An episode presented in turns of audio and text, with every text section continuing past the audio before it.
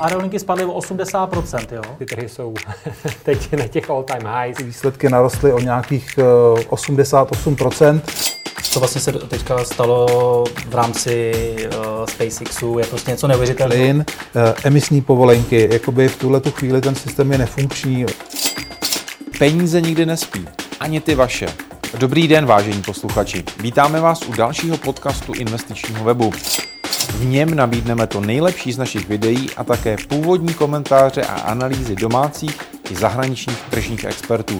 Ekonomika, tradiční trhy a alternativy na jednom místě.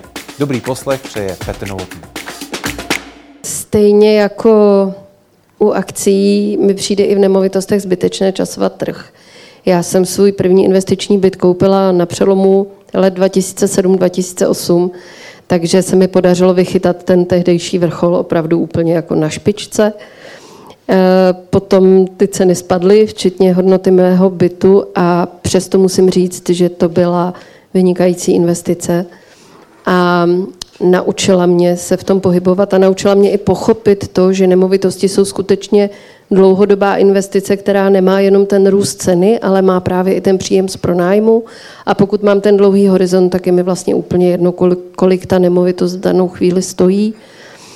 E, právě když jsem to přirovnala k těm dividendovým akcím, e, i tady je psychologicky za mě mnohem lehčí ten případný propad vysedět, právě proto, že ti každý měsíc chodí ten nájem na účet a na tom se nic nezmění, ať ta cena bude jakákoliv. A možná na rozdíl od akcí tady nevidím vlastně žádné riziko poklesu hodnoty na nulu, protože byt, přesně jak zmínil Petr, nemovitosti jsou velice konzervativní investice. Byt má svoji vnitřní hodnotu. V případě bytu je to to, že v něm lidé můžou žít, mít tam domov a to je hodnota, kterou mu nikdy nesebereš. Takže já bych se vůbec nesnažila to časovat, vůbec bych se nesnažila to řešit, vycházela bych spíš ze svých podmínek. Jakmile můžu koupit nemovitost, mám na to prostředky, bonitu, třeba pokud ji chci uh, zapákovat hypotéčním úvěrem, tak se snažím najít tu nejlepší možnou příležitost na aktuálním trhu a prostě ji koupit. Já ještě tu otázku položím trošku jinak. I kdybych, šel si, i kdybych si teďka šel počít do banky za nějakých 4-5% a koupil relativně drahou nemovitost, tak je to podle tebe pořád ještě dobrá investice? Tak můj první byt byl nejdražší, jak v té době mohl být a hypotéku jsem měla 6%. Wow. A dopadlo to dobře? Dopadlo to skvěle. Na tom dlouhém horizontu bych se toho vůbec nebála. Samozřejmě, že pokud to udělal Eh, před rokem, tak už teď si na to mnohem lépe, než si byl. To zhodnocení nemovitostí jenom za loňský rok je úplně ohromující. Ta, to, co udělala ta covidová situace s poptávkou, to nemá obdoby. Já, když jsem přeceňovala naše portfolio, což dělám každý rok na konci roku, tak ten nárůst, já jsem měla pocit, že jsem se spletla, když jsem to udělala, ale ten nárůst byl snad přes 40% takže já to ani nechci říct 48,9.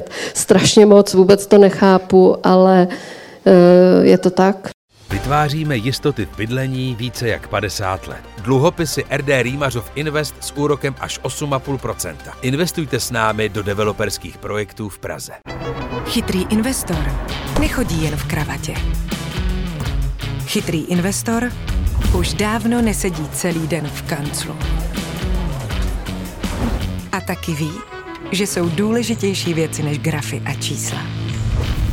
Chytrý investor má totiž portu. Zhodnocujte své peníze chytře. Sportu. O vše se postaráme a vy si tak můžete v klidu užívat své výnosy. Portu. Lepší místo pro peníze.